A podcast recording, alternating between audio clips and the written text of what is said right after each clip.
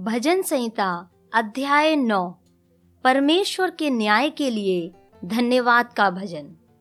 हे यहोवा परमेश्वर, मैं अपने पूर्ण मन से तेरा धन्यवाद करूँगा। मैं तेरे सब आश्चर्य कर्मों का वर्णन करूँगा।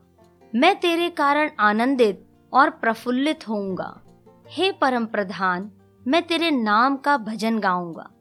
जब मेरे शत्रु पीछे हटते हैं तो वे तेरे सामने ठोकर खाकर नष्ट होते हैं, क्योंकि तूने मेरा न्याय और मुकदमा चुकाया है।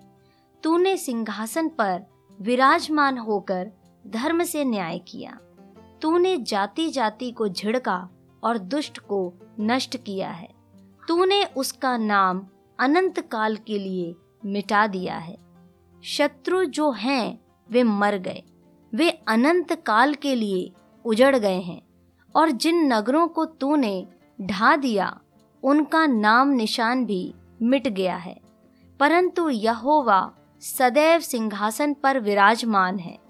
उसने अपना सिंहासन न्याय के लिए सिद्ध किया है और वह आप ही जगत का न्याय धर्म से करेगा। वह देश देश के लोगों का मुकदमा खराई से निपटाएगा। यहोवा पिसे हुओं के लिए ऊँचा गढ़ ठहरेगा। वह संकट के समय के लिए भी ऊँचा गढ़ ठहरेगा।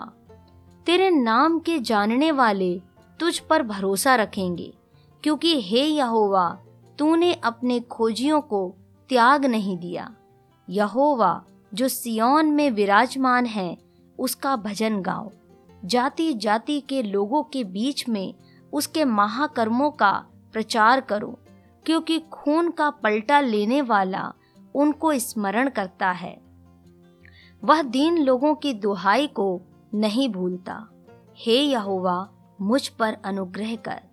तू जो मुझे मृत्यु के फाटकों के पास से उठाता है, मेरे दुख को देख, जो मेरे बैरी मुझे दे रहे हैं, ताकि मैं सियोन के फाटकों के पास तेरे सब गुणों का वर्णन करूँ। और तेरे किए हुए उद्धार से मगन हो। अन्य जाति वालों ने जो गड्ढा खोदा था, उसी में वे आप गिर पड़े। जो जाल उन्होंने लगाया था, उसमें उन्हीं का पाँव फंस गया। यहोवा ने अपने को प्रकट किया, उसने न्याय किया है।